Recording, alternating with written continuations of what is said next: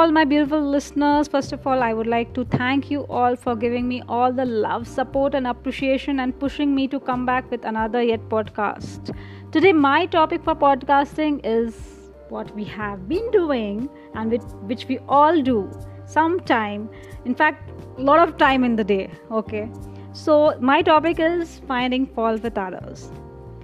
So, uh, someone asked me that is it not right to tell people that they're wrong or dishonest?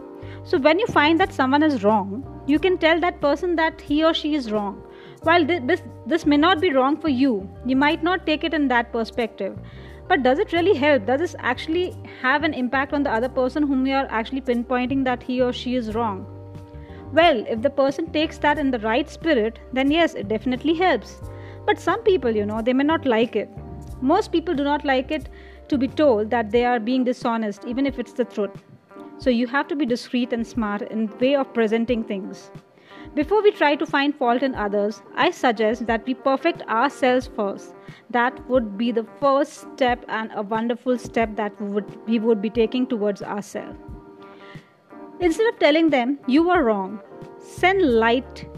The light will do the best. The light will not only make the person aware of his shortcomings, it will also help him overcome the shortcomings in the best possible way without judging or hurting that person. So imagine an ocean of light above. Fill yourself with this light first, and then the light go out and fill that person. Do this without judgment and with great love. And shower that light on everyone with whom you find faults. I'm sure you will come out of this habit of finding faults and throwing light on everyone. This is Shivangi again, ending her podcast today. I hope this would help you in your daily life of not finding faults with anyone. Thank you so much. Keep tuned.